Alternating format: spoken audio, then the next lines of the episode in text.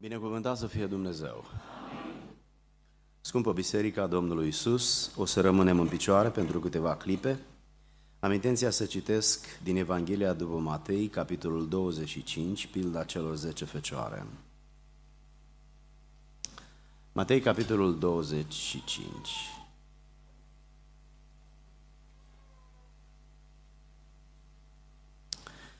Atunci împărăția cerurilor se va asemăna cu zece fecioare care și-au luat candelele și au ieșit în întâmpinarea mirelui. Cinci din ele erau nechipzuite și cinci înțelepte. Cele nechipzuite, când și-au luat candelele, n-au luat cu ele un de lemn, dar cele înțelepte împreună cu candelele au luat cu ele și un de lemn în vase. Fiindcă mirele zăbovea, au ațipit toate și au adormit. La miezul nopții s-a auzit o strigare, iată mirele, ieșiți în întâmpinare. Atunci toate fecioarele acelea s-au sculat și și-au pregătit candelele. Cele nechipzuite au zis celor înțelepte, dați-ne din unde lemnul vostru, căci ni se sting candelele. Cele înțelepte le-au răspuns, nu, ca nu cumva să nu ne ajungă nici nouă, nici vouă, ci mai bine duceți-vă la cei ce vând unde lemn și cumpărați-vă. Pe când se duceau ele să cumpere un de lemn, a venit mirele. Cele ce erau gata au intrat cu el în odaia de nuntă și s-a încuiat ușa. Mai pe urmă au venit și celelalte fecioare și au zis, Doamne, Doamne, deschide-ne! Dar el, drept răspuns, le-a zis, Adevărat vă spun că nu vă cunosc. Vegheați, dar, căci nu știți ziua, nici ceasul, în care va veni Fiul omului. Amin. Tată, suntem în fața Ta, Îți mulțumim că ne-ai păstrat cu viață, ai primit închinarea noastră și ne-ai binecuvântat.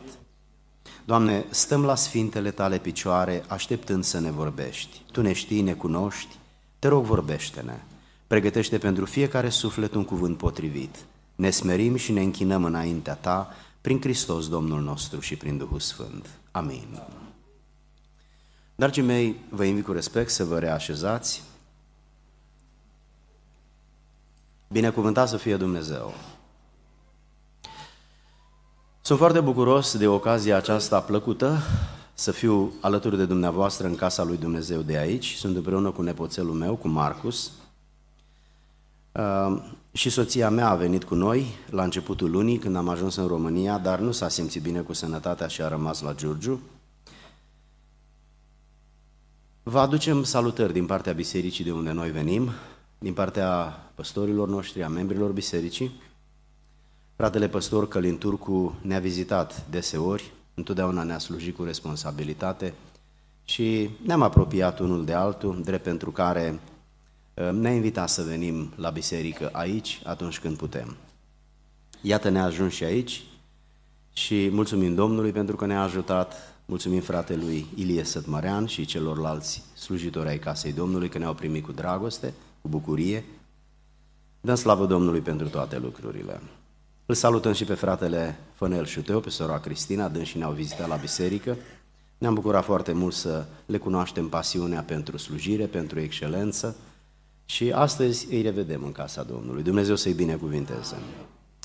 Mă bucur de asemenea să întâlnesc un vechi prieten, tovarăș de slujbă, pe fratele Dănuț Așchilean, Uh, sunt mulți ani de când ne-am cunoscut, am slujit în vremea aceea împreună, însă drumurile noastre s-au despărțit după aceea. Mă bucur, mă bucur tare mult să revăd oameni cunoscuți, prieteni dragi aici și pe dumneavoastră toți, frați și surori. Veniți în casa Domnului ca să ne cinstim Dumnezeul, să-L cinstim pe Domnul care a fost cu noi în călătoria vieții noastre, urcând și coborând, așa cum se întâmplă cu oamenii muritori.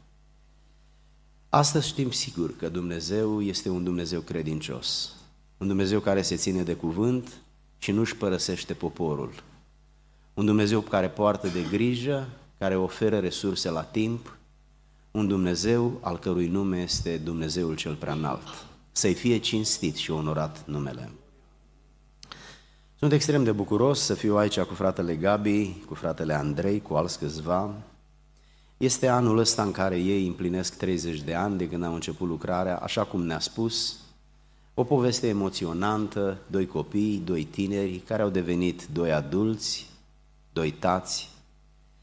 Um, inima mea face parte din viața lor și invers, ne-am intersectat în 96, de atunci suntem împreună, uneori mai mult, alteori mai puțin, îi cunosc bine. Le cunosc viețile, familiile și mai mult slujirea. Am admirație față de ei. Atunci când un om face 30 de ani un lucru, înseamnă că e un om serios. Înseamnă că e consecvent, înseamnă că e perseverent. Slujirea lor este cunoscută pe tot pământul. Probabil că este cel mai bine cunoscut grup muzical și cel mai longeviv. Nu spun lucrurile astea să-i laud pe ei, spun lucrurile acestea ca să-L lăudăm pe Dumnezeu, pentru că El îi leagă pe oameni de El. Vedeți, au colindat așa de mult în România și foarte mulți oameni s-au convertit prin slujirea lor. Și este bine să-i privim cu respect. Sunt slujitorii lui Dumnezeu, sunt frații noștri și fac mult efort pentru Domnul. Gândiți-vă ce folositor ar fi să fie zeci de astfel de grupuri care itinerează în România, care cântă despre Domnul și care îi cheamă pe oameni la pocăință. Da. Dragii mei, am ocazia să transmit o predică astăzi, să o rostesc și sunt foarte bucuros de asta. Am ales să citesc această pildă pentru că așa s-a potrivit în sufletul meu și aș vrea să, să spun câte ceva din ea. Mai întâi o să încep spunând faptul că, în general, pilda aceasta uh, este prezentată ca fiind uh, un mesaj al lui Dumnezeu ce atenționează nevoia de a avea sufletul plin de Duhul Sfânt. Și lucrul acesta este adevărat. Umplerea cu Duhul Sfânt a fost, este și va rămâne o prioritate a noastră și o prioritate a lui Dumnezeu. Ucenicii Domnului au fost chemați, au fost instruiți și au fost trimiși. Dar când marea trimitere a venit, înainte de înălțarea Domnului, Domnul a spus, încă nu plecați, așteptați până veți primi puterea. Puterea este o energie de care avem nevoie de când ne naștem până când murim. Avem nevoie în viața personală, avem nevoie în viața spirituală. Puterea este ceea ce ne mișcă. Puterea se manifestă în toate acțiunile noastre. Așa se face că atunci când citim pilda aceasta, noi aproape întotdeauna ne gândim la faptul că unde lemnul este simbolul Duhului Sfânt și cinci dintre fecioare au avut mai puțin, dar nu suficient, și de aici s-a dezvoltat ideea aceasta ca să accentuăm faptul, spunându-le fraților, fraților, este necesar să avem Duhul plin de râvnă, sufletul plin de Duhul lui Dumnezeu, pentru că această energie, această putere uh, se folosește de noi, de ființele noastre, ca să-și proslăvească numele sau să-L proslăvească pe Dumnezeu. În dimineața asta eu aș vrea să ne uităm la pildă dintr-o, dintr-o perspectivă uh, literală și să privim la faptul că pilda aceasta este o întâmplare imaginară pe care Domnul Iisus Hristos a spus-o în contextul de atunci, în contextul uh, obiceiurilor oamenilor de atunci și întotdeauna când Hristos a spus o pildă, el s-a legat de stilul de viață al oamenilor. O pildă, de fapt, este un adevăr greu de înțeles, dar așezat într-o experiență umană.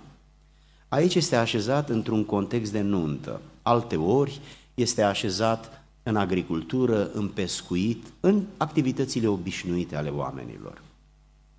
De pildă, dacă cineva are meseria să fie șofer, ă, poți să faci o întâmplare cu meseria lui.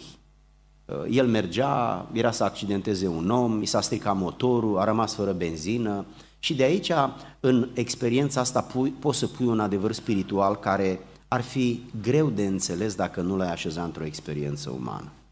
E bine, în pilda aceasta este vorba de o nuntă. Sunt zece fete, domnișoare de onoare, și potrivit vremii de atunci, în contextul în care vorbea Domnul cu 2000 de ani în urmă, sigur, nunțile erau ușor diferite. Era un alt popor, o altă cultură, să nu mai vorbim că e cu 2000 de ani înapoi în istorie. Fetele acestea s-au pregătit și au luat lămpile lor pentru că de obicei mirele venea la sfârșitul zilei, după cum se vede, probabil că a locuit mai departe și a ajuns mai târziu, iar atunci când a ajuns, ele trebuia să aprindă lămpile, împreună să meargă la casa miresei, să stea la masă și apoi să înceapă viața de familie. Scriptura prezintă faptul că cele 10 fecioare și-au luat lămpile, dar doar 5 dintre ele și-au luat și un de lemn de rezervă, adică combustibil de rezervă. Rezervorul acela, containerul acela de la lampă era destul de mic, noaptea era lungă și dacă era nevoie să stea mai mult aprinsă, el se epuiza, drept pentru care mai aveam încă un container de rezervă pentru orice eventualitate. Cinci dintre ele au fost mai precaute, au fost mai responsabile, au fost mai atente, mai grijulii și și-au luat și containerele de rezervă. Celelalte cinci, probabil că au fost puțin mai superficiale, puțin mai indiferente și au spus, nu credem că este nevoie să luăm și rezerva de unde lemn, mirele o să vină repede și au creat în mintea lor un scenariu favorabil ca să le permită să nu se împovăreze și cu containerul ăla să-l poarte de grijă. Știți dumneavoastră, fetele se îmbracă frumos și dacă s-ar putea să nu aibă prea mult bagaj pe lângă ele. Zis și făcut, doar că mirele a întârziat. Au aprins lămpile, timpul a trecut, unde lemnul s-a epuizat și de-abia atunci ele au realizat că ar fi bine să aibă un de lemn de rezervă și să pună în lămpi, dar nu aveau. Și au încercat să împrumute de la celelalte cinci, dar celelalte cinci au spus, noi avem, dar avem pentru noi. Așa că dacă le împărțim, nu o să aveți nici voi, nici noi și rămânem pe întuneric de tot. Și mergeți și cumpărați. S-au dus, au cumpărat, însă a apărut o problemă pe care n-au mai putut să o depășească. Când s-au întors, ușa era încuiată. Nu era închisă, era încuiată. Și nu s-a mai descuiat niciodată. Ăsta este aspectul istoric al pasajului. Cel teologic, care este? Spuneam mai devreme că cele mai multe predici pe care eu le-am auzit se duc pe varianta aceasta, punând în vedere nevoia de un de lemn, care este un simbol al Duhului Sfânt și în felul acesta ne atenționează că există riscul să rămânem credincioși, dar goi, fără energie, fără putere, fără Dumnezeu în noi. Și atunci nu prea mai avem resursele necesare să ne împlinim menirea. Însă, așa cum spuneam, intenția mea este ușor diferită și o să surprind un alt lucru. Am pretenția să cred că lucrul acesta este cel pe care intenționează textul să-l spună în primul rând. Care este acesta? Priviți vă rog că cele cinci fete care n-au avut un de lemn de rezervă se întorc, așa cum spuneau, și ușa este încuiată. Și se încheie uh, pasajul mai pe urmă au venit și celelalte cinci și au spus, Doamne, Doamne, deschidere. El a spus, nu vă cunosc. Dar ce legătură are că le cunoaște sau nu le cunoaște?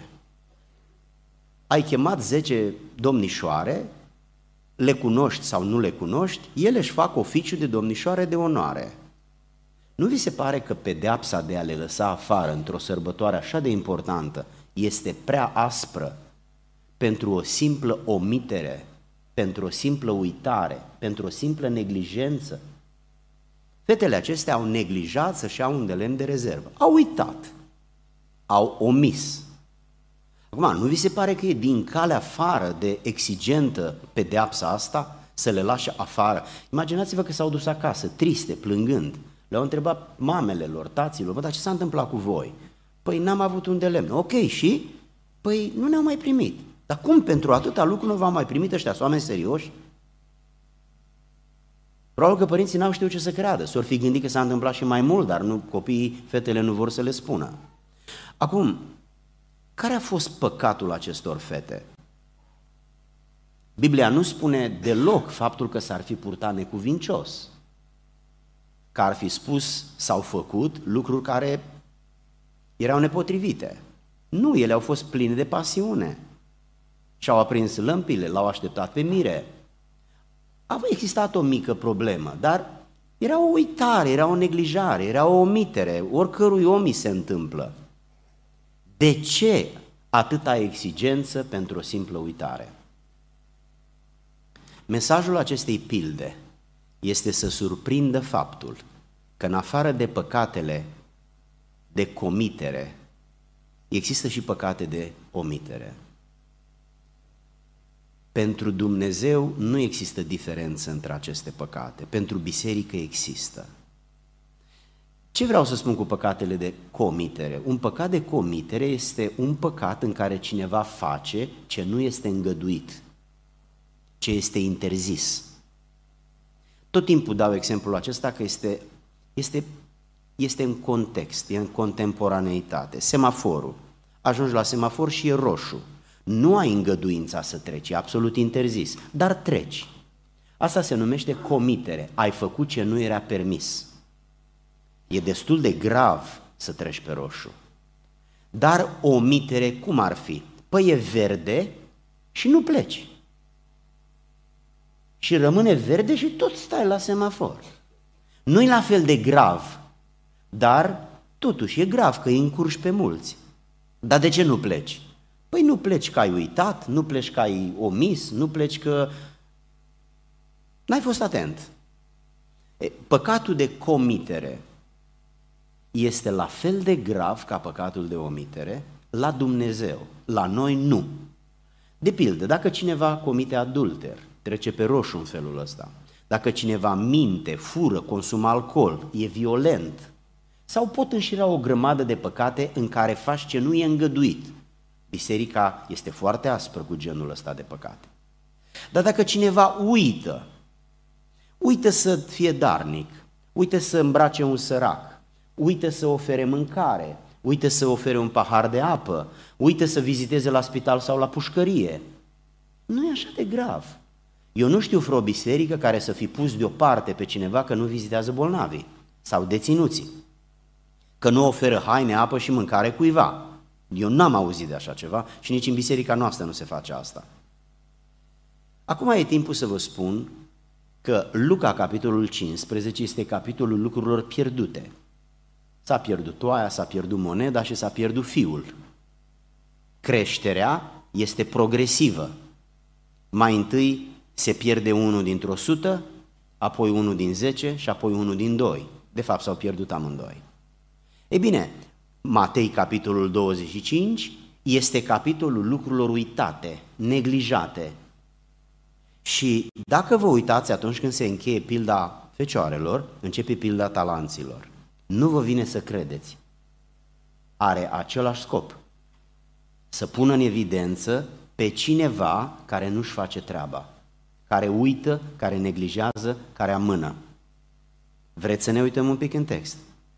trei administratori cărora li se încredințează banii de pe o proprietate, de pe o companie, de pe o fabrică care fusese vândută de stăpân, de cel care o avea. Omul se mută într-o altă țară, îi cheamă pe cei trei administratori, doi erau mai lămuriți, al treilea așa și așa, dar nu-l omite, îl ia și pe el și împarte în trei toți banii pe care i-a luat de pe vânzarea proprietății. Îi dă cinci talanți la cel mai răsărit, îi dă doi la cel care urma. Și să nu-l lase pe din afară pe cel care nu era grozav, dar era și el acolo, îi dă și lui unul. Și le spune, banii aceștia investiții, produceți profit cu banii aceștia că eu mă întorc. Pleacă omul, peste o vreme lungă se întoarce. Îi cheamă și spune, ce ați reușit să faceți cu banii pe care vi-am dat să investiți? Cel cu cinci talanți spune, stăpâne, uite, am investit, am lucrat foarte greu, mult, dar am fost responsabil. Am știut că te vei întoarce. Și am vrut să, să-mi păstrez onoarea și demnitatea, imaginea și reputația mea în fața ta și uite, am mai câștigat încă cinci talanți ca profit. Stăpânul i-a spus, grozav, am știut că ești un om responsabil, bravo ție. Îl cheamă pe cel cu doi. Același lucru, proporțional și acesta a dublat. Doi, încă doi. Și îl cheamă și pe al treilea.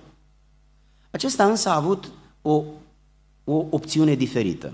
Ăsta în loc să investească, să muncească, ăsta i-a îngropat, i-a înfășurat într-un, într-un prosop și i-a îngropat în pământ, a îngropat talentul în pământ. Acum când a venit stăpânul, s-a dus, a luat hârlețul, tic, tic, tic, a scos de acolo talentul și l-a dat. Și a spus, stăpâne, știi ce, Uh, eu am impresia că tu cam vrei să ne corvogești, să ne muncești, vrei să te pricopsești pe, pe seama noastră. Tu te-ai dus, te-ai plimbat pe la mare, pe la munte și ne-ai lăsat pe noi aici să ne rupem cocoașa. Știi ce? Uite-ți banii, un talent mi-ai dat, un talent îți dau înapoi, ne despărțim și am încheiat discuția. Însă stăpânul îi se adresează și îi spune, rob viclean și leneș. Tu îmi reproșezi că te-am pus la lucru? Luați-l și aruncați-l exact unde au fost cele cinci, afară. Aruncați-l afară. Vreți să vă aduc aminte cum se încheie pilda aceasta? Iar pe robul acesta netrebnic, adică fără treabă, netrebnic, aruncați-l în întuneric afară. Două elemente, ambele au o conotație negativă, întuneric și afară. Nu ne place întunericul și nu ne place nici afară. Ne place afară, dar puțin, preferăm înăuntru. Înăuntru sunt resursele. Înăuntru e mâncarea, înăuntru este somnul, înăuntru e nevasta, înăuntru e copii, înăuntru e odihna, înăuntru e bucuria. Afară te duci, faci ce faci, muncești și te întorci. Dar înăuntru este ceea ce ne place. Întreb, haideți să ne întoarcem la întâmplare. Se întoarce stăpânul, cu oia doi a terminat-o bine, acum omul ăsta, așa cum a fost el, domnule, i-a dat banii înapoi.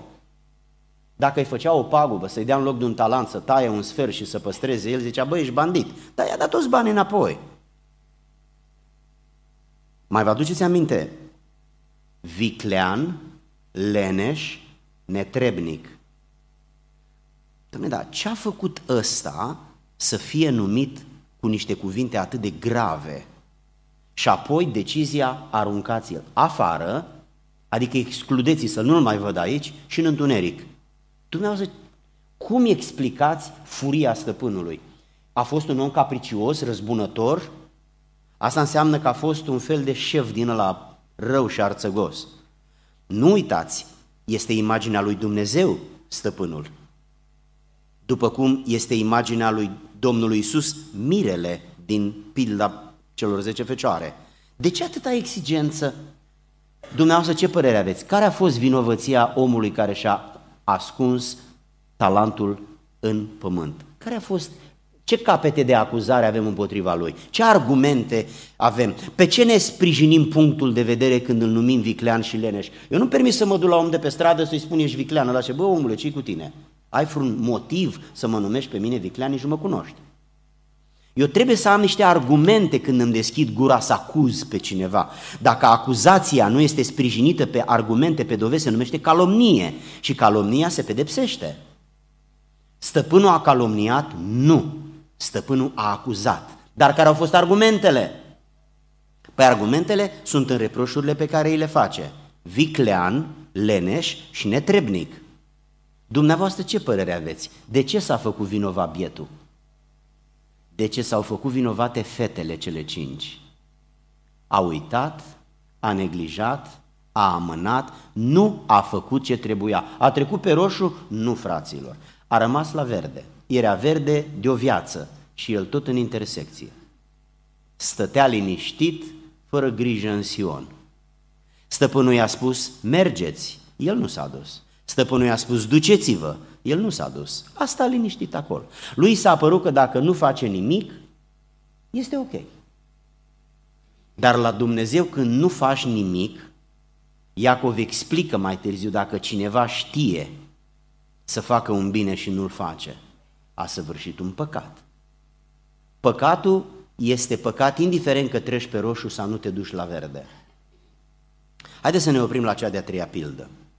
Ea este o pildă puțin diferită, dar este cea de-a treia din capitolul 25, judecata viitoare.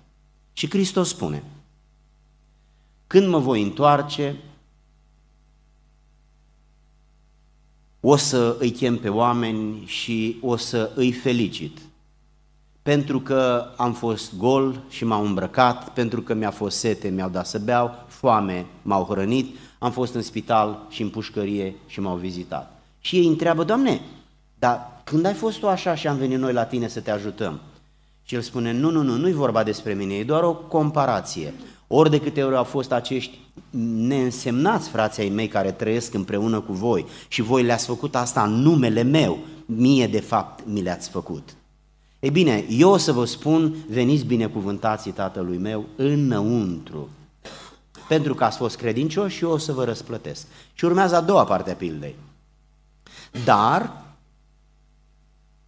sunt și cei care am fost flămând și nu m-au hrănit, am fost însetat și nu mi-au dat să beau și așa mai departe cu elementele explicate puțin mai devreme. Și eu le voi spune, plecați de la mine rău intenționaților? Nu.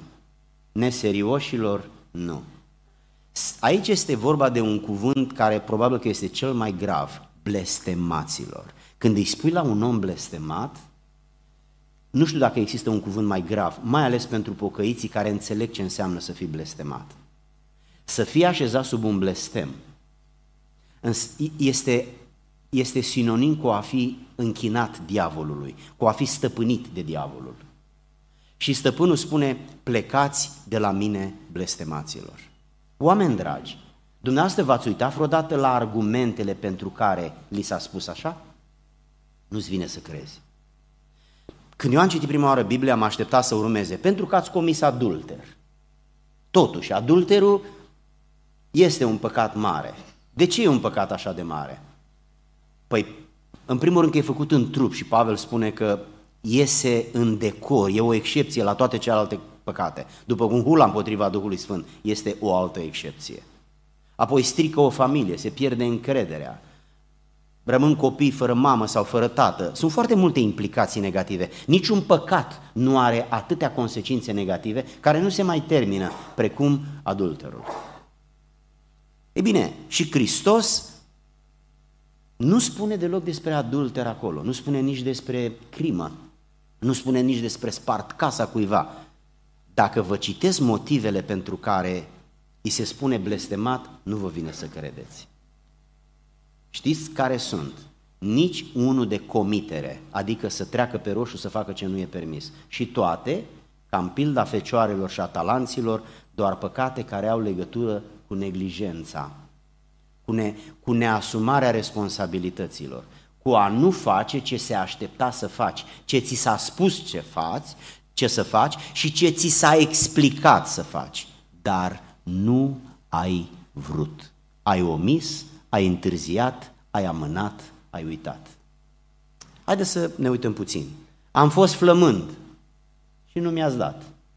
Dar nu i-am făcut nimic la omul ăla, nu l-am bătut, nu l-am necăjit, nu l-am furat, nu l-am predat. Nu, nu, nu, aici nu e vorba de păcate de comitere. Omul a avut o nevoie și eu ți-am spus să-ți manifesti iubirea, să limiți pe Hristos, să te duci de aici, începând din Iudeea, treci prin Samaria și până la marginea pământului, să răspândești dragostea mea. Și tu ai uitat, ai amânat, ai neglijat, n-ai făcut. Ei, pentru asta blestemaților, duceți-vă în focul cel veșnic.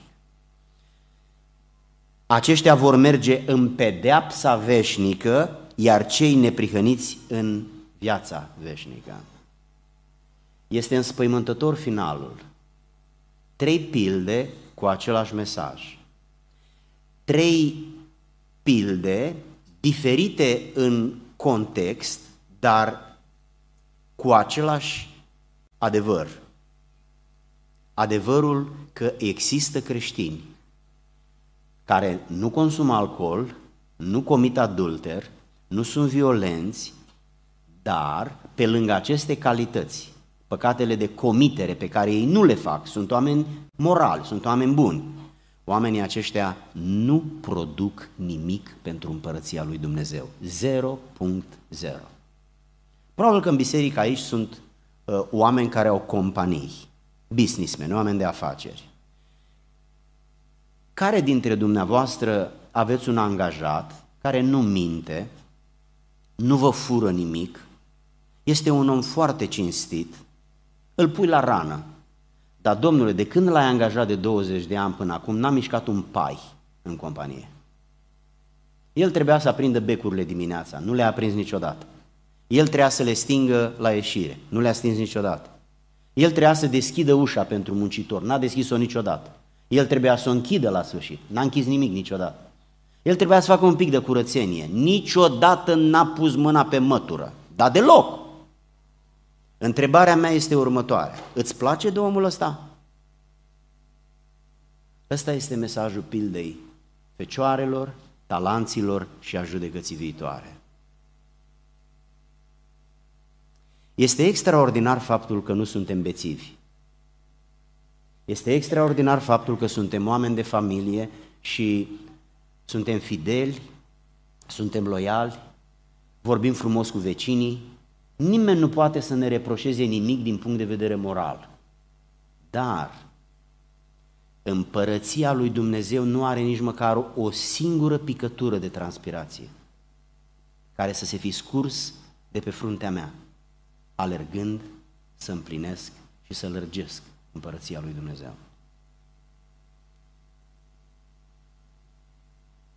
Acesta este mesajul acestor trei pilde. Îngăduiți-mi să mai aduc din Scriptură câteva exemple și apoi mă voi apropia de încheiere. Un om cobora de la Ierusalim spre Erihon. Mergea într-o călătorie. Într-o păduricie erau niște bandiți. L-au citit că nu e din loc, că s-ar putea să aibă ceva bani la buzunar, în pungă, că se duce în călătorie și omul și-a luat punga cu el, l-au prins, l-au predat, l-au bătut, l-au lăsat ca mort. Pe lângă el, în timp ce era leșinat, trece preotul care se ducea la casa Domnului. În minte avea predica.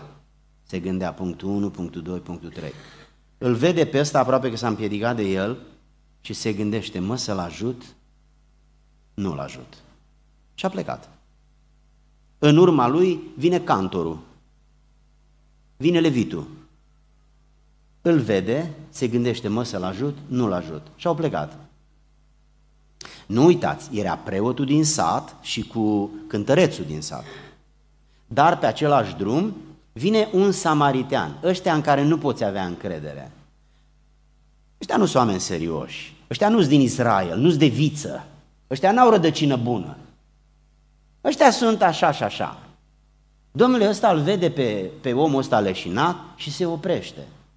Scoate repede vinul, un fel de alcool antiseptic și îl spală pe ăsta pe răni, scoate și un de lemn să pună să fie mai mici durerile, îl ia în spinare, îl pune pe asinul lui, pe animalul lui și îl duce undeva în apropiere unde era un, un motel din vremea aceea.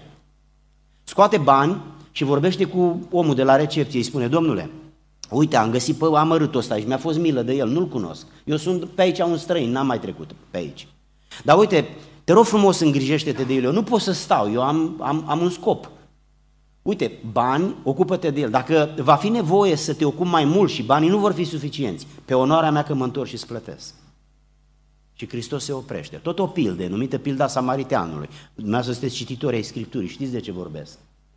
Și Hristos se oprește și întreabă, care dintre ăștia trei a reprezentat împărăția lui Dumnezeu? Care dintre ăștia trei s-a purtat ca un fiu de Dumnezeu? Care dintre ăștia trei are o mărturie în fața căreia oamenii scot pălăria? Cinste lui, mă, ăsta da pocăit. Și spune samaritean. Dar cum samariteanul? Că samaritenii nu-i spun de nimic. Preoții și leviții sunt. De fapt, care a fost păcatul la preot și la levit? I-a dat cu piciorul și el l-a mai cotolit prin buzunare, poate i-a mai rămas frumărunțiș? Nu, domne, nici vorbă. Preotul era om serios. Nu se ocupa cu așa ceva, era om serios. Era preot doar, nu? Și levitul la fel, era un cinstit, om cu frică de Dumnezeu. Numai că problema lor nu era că au trecut pe roșu. Oamenii n-au făcut nimic rău, dar nici n-au făcut nimic bine. Și ei știau că trebuie să facă binele ăsta, dar nu l-au făcut că scomozi, că nu le pasă, că nu interesează.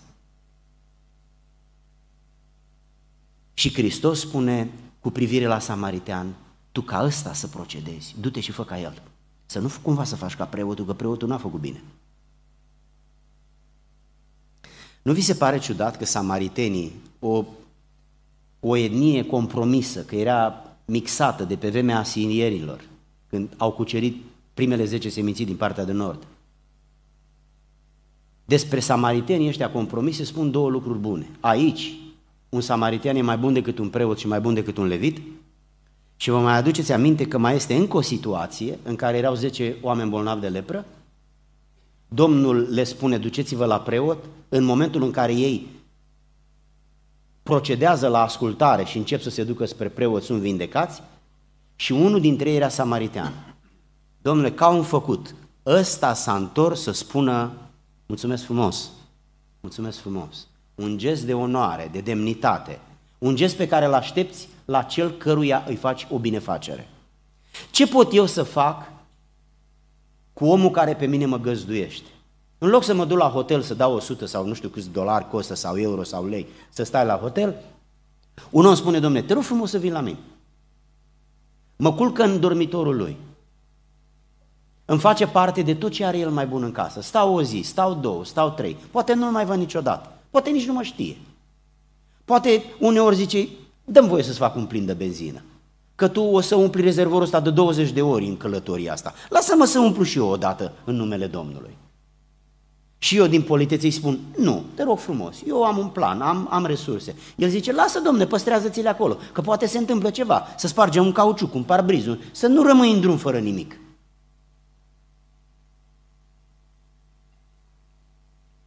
Un samaritean la care nu te aștepți face și unul pentru care băgai degetul în foc că va face, nu face nimic.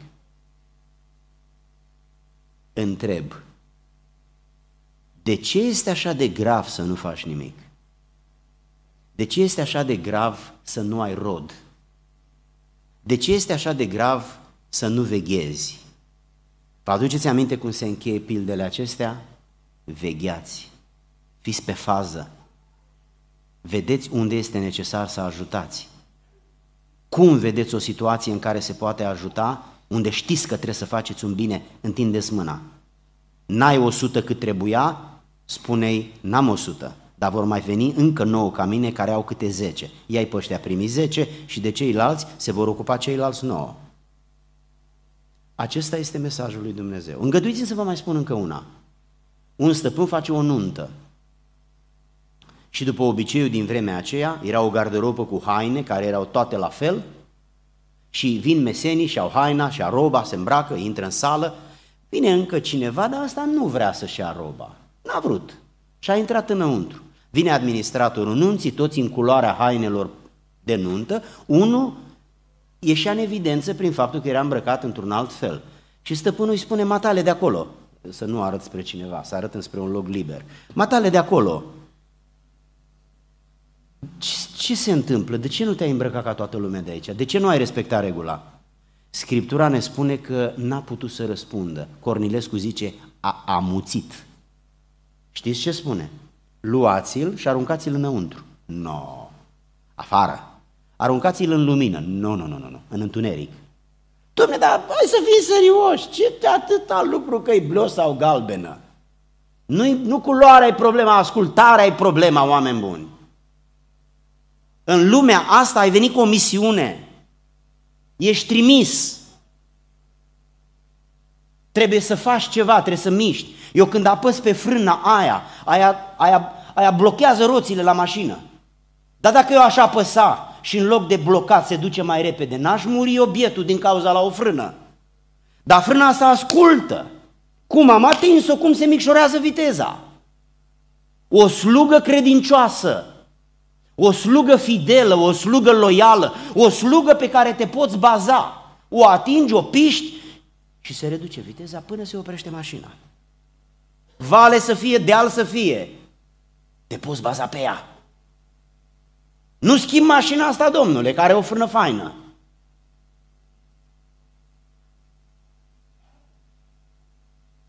Vă aduceți aminte de smochin? Ce decor? Decorul promite. Decorul face invitații. Ia uite ce fain arăt. Hai încoace.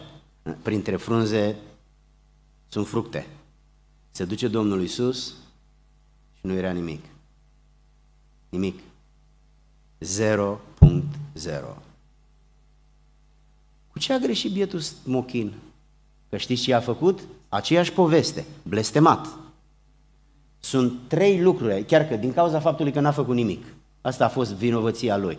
Puteți să credeți că a nu face nimic înaintea lui Dumnezeu e grav? Puteți să credeți asta? Știți de ce nu se face evangelizare? Știți de ce nu se face consolidare, zidire, mângâiere, sfătuire? Știți de ce nu se face închinare și părtășie și slujire? Știți de ce nu se merge până la marginea pământului? Ăsta este focul lui Dumnezeu. Niște oameni pe care i-a pus la treabă și nu fac nimic. Asta este focul lui Dumnezeu. Se uită spre pământ și se aștepta să mă trezesc un pic mai de dimineață. Și până răsare soarele deja să fac ceva. Să încep cu rugăciunea, să dau niște telefoane, să scriu niște text message, să mă ocup mai întâi de casa mea, că e a mea. Apoi să mă ocup și de vecini, e o văduvă, un orfan, un amărât, un nepocăit. Apoi e o evangelizare, e un sărac. Asta este treaba mea. De-aia sunt în viață, nu să mănânc și să beau. Treaba mea este să contribui la lărgirea împărăției.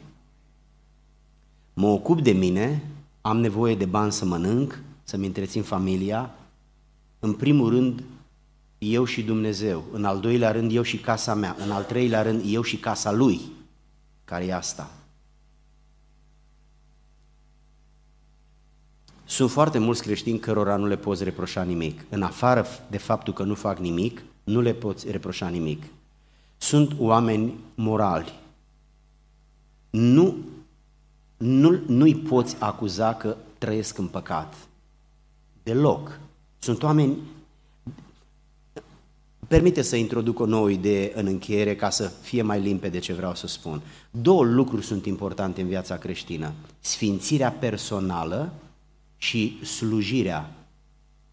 Sfințirea are legătură cu moralitatea vieții, cu neprihănirea personală, cu trăirea în abstinență față de păcat. Asta nu are legătură cu slujirea deloc. Sfințirea are legătură cu sanctitatea vieții. Păstrează-te curat în afara păcatului. Trăiește în înfrânare, păstrează scurată mintea, păstrează scurați ochii, gurița, mai ales gurița, că asta se deschide non-stop. Ai grijă, calitate maximă la vorbe. Nu-ți permite să păcătuiești, temete de Domnul. Și sfințirea este una, să nu spun ireproșabilă, este una bună. Dar mai există încă un lucru care nu mai are legătură cu sfințirea vieții mele, ci cu osteneala mea, dedicarea mea, consacrarea mea, alergarea mea, implicarea mea, osteneala mea, osteneală în dragoste. Dragostea te, te împinge să. Dar în vremurile din urmă, dragostea celor mai mulți se va răci. Așa că oamenii nu, se, nu mai mișcă nimic. A apărut comoditatea, a apărut confortul, a apărut bunăstarea și oamenii stau liniștiți. Se bucură că frigiderul e plin, se bucură că Domnul dă binecuvântare, se bucură oamenii că nu trăiesc în păcat. Dumnezeu nu poate să spună, netrebnicule, ți-am dat o viață și tu trăiești în păcat. Doar că există o mică problemă. În împărăția lui Dumnezeu este liniște și nimeni nu aleargă pentru împlinirea intereselor lui Dumnezeu. Nimeni nu face evangelizare, nimeni nu face ajutorare, nimeni nu se duce până la marginea pământului. Doar în Ierusalim. Ierusalim și atât. Nici măcar în Iudea. Nu, în Ierusalim. Vreau să vă întreb, ce se va întâmpla cu cei din Iudea, că vor muri nemântuiți? Roman, capitolul 10. Cum vor crede dacă n-au auzit mesajul Evangheliei? Și cum vor auzi dacă nu se duce nimeni să le spună? Dar cine trebuia să se ducă? Noi amândoi. De ce nu ne-am dus? Am omis, am întârziat, am amânat, am fost indiferenți cu privire la treaba asta. N-am fost rău intenționați, doar că nu ne-am dus.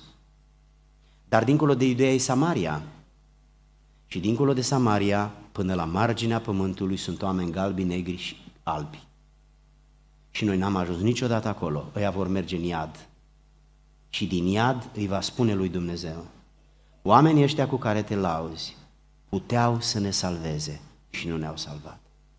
Puteau să ne predice și nu ne-au predicat. Puteau să ne ajute să avem un colț de pâine, că ei aveau o franzelă întreagă și nu ne-au dat colțul de pâine. Și Domnul spune, viclean, leneș, netrebnic, în întuneric și afară. Pedeapsa veșnică. Dar nu se ia în calcul sfințenia? Ba da, dar se ia în calcul și neslujirea. Știu că v-am spus un mesaj care nu este ușor nici de auzit și nici de spus. Ce știu eu despre biserica dumneavoastră este că este foarte înclinată spre rugăciune. Ce știu eu despre biserica dumneavoastră este că Domnul vorbește clar și articulat. Ce știu eu despre biserica dumneavoastră, cunoscând pe câțiva dintre slujitorii dumneavoastră, este că aveți niște slujitori plini de pasiune, niște oameni integri, integri și respectați în mediul pastoral și amvonal. Dar am avut în sufletul meu această, această tensiune să citesc pasajul ăsta și să vă spun mesajul ăsta. Logic, n-am avut niciun motiv pentru care să vă spun acest mesaj. Doar că în Duhul meu am simțit o apăsare să vi-l spun. Nu vă cunosc în detaliu pe dumneavoastră, nu știu dacă mergeți sau nu mergeți, dar nici nu-i treaba mea. Nu sunt un potropop peste bisericile lui Dumnezeu, sunt doar un simplu predicator. Însă am avut în sufletul meu această, această urgență pusă de Duhul Sfânt să vă spun mesajul ăsta. Nu e în legătură cu sfințirea vieții, ci este în legătură cu slujirea altora, cu a te osteni pentru altul, cu a împărți cu altul, cu a te deranja pentru altul. La miezul nopții a venit prietenul și nu s-a deschis ușa și a plecat amărât. Puteai să mângâi omul ăsta și prin el și pe cel care era acasă. Dar, frații mei dragi, gândiți-vă că înainte de înălțare, Domnul le spune ucenicilor în fapte, capitolul 1, știți, au trecut 40 de zile și Domnul s-a înălțat. Peste 50 de zile a coborât Duhul Sfânt. În intervalul între ziua 40 și 50 sunt 10 zile în care pământul a fost și fără mântuitor și fără mângâietor. Pământul înainte de înălțare a avut mântuitor, după cinzecime a avut mângâietor. Când mântuitorul s-a ridicat, mângâietorul a coborât, pentru ca să nu ne lase singuri. Dar zece zile n-a fost nici mântuitorul, nici mângâietorul. Și Hristos le spune ucenicilor să nu plecați, rămâneți în cetate până veți fi îmbrăcați cu putere de sus. S-au rugat zece zile. Este ceea ce noi numim stăruința astăzi. Și exact cum a spus Mântuitorul, când va veni Duhul, din el va coborâ o putere. Când va veni Duhul, din el va coborâ o putere. Când veți primi puterea, să plecați. Începeți de aici, din Ierusalim, vă mutați cu șantierul în Iudea, vă mutați cu șantierul în Samaria și vă mutați cu șantierul din loc în loc până veți ajunge la marginea lumii. Asta este treaba voastră. Eu plec, voi rămâneți. Am încredere că veți face lucrul ăsta. Trei ani și jumătate n-am avut odihnă. Am pendulat între Iudeea și Galileea, am predicat, am fost în Decapole, zona celor zece cetăți. Acum eu plec. Dar Duhul Sfânt va coborâ. El va veni peste voi ca să fiți împuterniciți. De ce ați fost împuterniciți? Pentru care motiv îmi dați un milion de dolari? Îți dăm un milion de dolari, îți dăm și proiectul, te duci în cutare loc, ridici acolo un spital. Nu, sunt mai mulți bani decât ăla. După ce termin spitalul acesta, cumperi 10 ambulanțe, închiriezi 10 șoferi și oamenii ăștia să se ocupe în zona aia pentru următorii 5 ani. Un milion de dolari îți vor ajunge. Pot să cheltui din acești bani și pe altceva? Niciun cent. Vrem spital, Vrem ambulanțe, vrem șoferi și vrem un manager care să gestioneze 5 ani treaba asta. Banii ăștia, ține minte, sunt pentru treaba asta. Fidelitatea ta, onoarea ta, loialitatea ta va fi dovedită prin cheltuirea acestor bani pe ce ți-am spus noi. Aici sunt resursele, du-te. Imaginați-vă că s-a să duce în vacanță. Nu minte, nu fură, nu comite adulter, nu bate pe nimeni, dar cheltuie milionul pentru altceva. Vine stăpânul și îi spune, viclean, leneș, netrebnic, blestemat, afară în întuneric. A avut dreptate? A avut. Alea 10 ambulanțe și spitalul ăla urma să răspundă nevoilor oamenilor de pe pământ. Și pentru un leneș, treaba asta nu s-a făcut. Cam aceasta este ideea, frați și surori. Sfințenia este lucru care ne mângâie și ne mângâie atât de tare încât uităm că slujirea nu înseamnă sfințenie. Sfințenia este eu pe mine, eu în favoarea mea, dar oamenii de lângă mine nu se satură, nu se îmbracă, nu sunt ajutați pentru că eu mă sfințesc. Nu e sfințenia importantă, nu numai că e importantă, e indispensabilă, dar sfințenia e pentru mine, slujirea este pentru oamenii din jurul meu. Hristos m-a trimis la ei. Sfințenia mea personală mă va constrânge să-mi fac serviciul în numele Domnului. N-are nicio importanță la ce oră m-am culcat eu azi noapte. Aia e problema mea. Stăpânul a știut că în dimineața asta mă voi ridica indiferent la ce oră m-am culcat. Ăsta este serviciul meu. Altădată dormeam puțin pentru a mă distra și nu mi-era greu nici astăzi să nu-mi fie greu când dorm puțin, pentru că sunt în serviciul lui Dumnezeu. Dumnezeu are oameni mai deștepți cât mine, mai puternici, mai arătoși, dar a aruncat sorțul și pe mine. Și m-a pus și pe mine printre cei care trebuie să servească. Cum aș putea să nu mă duc? Pe cine interesează dacă e ușor? Și când mănânci, deci pe cine interesează dacă e greu? Și când mănânci e greu. Fiecare bucată de pâine trebuie să tic, tic, tic, tic, tic. Știința medicală spune că de 25 de ori să apeși pe un dumicat ca să nu muncească mult stomacul. A, indicație medicală. Orice faci este greu. Și la vale și la deal. Căutăm noi lucruri ușoare? Ăsta ne este scopul în viață. Sau căutăm să-L servim pe împăratul? În dimineața aceasta am avut pe inimă să vă spun mesajul ăsta și vă chem pe dumneavoastră, pe toți oamenii lui Dumnezeu.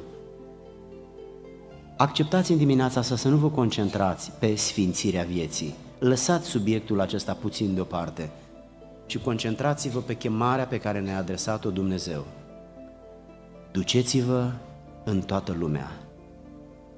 Faceți ucenici din toate neamurile, nu evangelizare în propria cultură, ci misiune în alte culturi. Duceți-vă în toată lumea, botezați și învățați. Și iată că eu voi fi cu voi până la sfârșitul timpului. Observați în ce context va fi cu noi în timp ce ne ducem, nu în timp ce stăm. În timp ce ne ducem. Întrebare. Până unde am ajuns ducându-mă? Câți s-au pocăit, s-au săturat, s-au mângâiat, s-au întărit, s-au încurajat și s-au bucurat pentru că eu am ajuns până la ei departe de casa mea. Casa mea e în Iudeea, la Ierusalim. Dar am venit departe pentru că este serviciul meu. Dacă nu m-aș fi dus, stăpânul mi-ar fi spus cum sunt. Haideți să ne gândim în maniera asta. Asta înseamnă creștinism, asta înseamnă misiunea lui Dumnezeu pe pământ. Hristos n-a fost niciodată obosit, ucenicii, mai țineți minte când a spus, veniți un pic mai la o parte și evanghelistul face o paranteză și spune, erau terminați de oboseală, că n-aveau vreme ocupați cu slujirea. Când unul slujește în locul a 10, omul ăla va fi distrus, pentru că lucrează cât 10, dar el e doar un om. Vă chem în această dimineață fără să știu, nu cunosc contextul bisericii. Nu vreau nici să mă scuz prea mult, Vreau doar să vă spun că am avut pe inimă să spun mesajul acesta și dumneavoastră luați doar cât este cu dreptul. Mă rog lui Dumnezeu să facă pe lângă toate celelalte lucruri spuse până astăzi și, de, și cu toate cele care vor fi spuse de astăzi încolo, să facă și cu aceste cuvinte un pic de lucru în sufletul nostru, în așa fel încât atunci când va veni stăpânul să ne spună, veniți binecuvântații Tatălui meu, veniți. Marea trimitere a devenit marea omitere. Scumpii mei, marea trimitere a devenit marea omitere. Nu-i cinstit. A murit pentru mine. Am fost un om fără valoare. N-am avut, Dumnezeu n-a avut niciun motiv să se uite după mine și să mă salveze. Nimic. Ci din dragoste m-a chemat și m-a trimis și pe mine împreună cu alții. Mai bine să mor decât să rămân în urmă. Închei cu ceva foarte personal.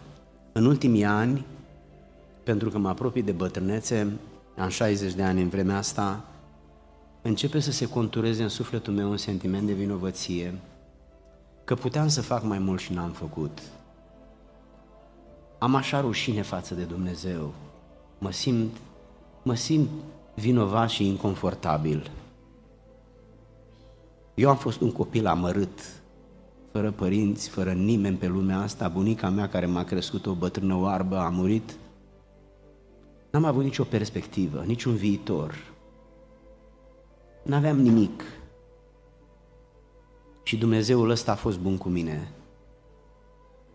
Și El m-a chemat și pe mine să-L slujesc, să mă duc la oameni, să le duc Evanghelia, să le spun oamenilor despre El, despre stăpânul meu, despre binefăcătorul meu. Și uneori am putut să fac mai mult și n-am făcut. Am în sufletul meu proiectul ăsta care îmi domină fiecare clipă. Nu mai am mult de trăi, ca în 60 de ani. Și trebuie neapărat să mă grăbesc, să mă duc cât mai mult, cât mai mult, cât mai mult, cât mai mult. Mă rog Domnului să ne ajute să ne trezim la o atitudine de demnitate, de dedicare, de consacrare și să înțelegem că mâine, poi mâine ne vom pune mâinile pe piept și nu mai putem să facem nimic. În ziua de astăzi Dumnezeu pregătise niște proiecte pentru noi, dar nu le-am văzut, le avem pe ale noastre. Ar fi bine să avem ochii deschiși la lucrările lui Dumnezeu și să fim predispuși să ne ostenim pentru Domnul. Bărbați și femei, tineri și bătrâni, pentru toți este de lucru. Popor al Domnului, se întoarce Hristos. Trebuie neapărat să auzim, veniți binecuvântații Tatălui meu. Noi nu ne putem permite să auzim altceva, că noi am cunoscut adevărul. De aceea, vegheați, fiți plini de râvnă și vegheați. Dumnezeu să vă binecuvinteze.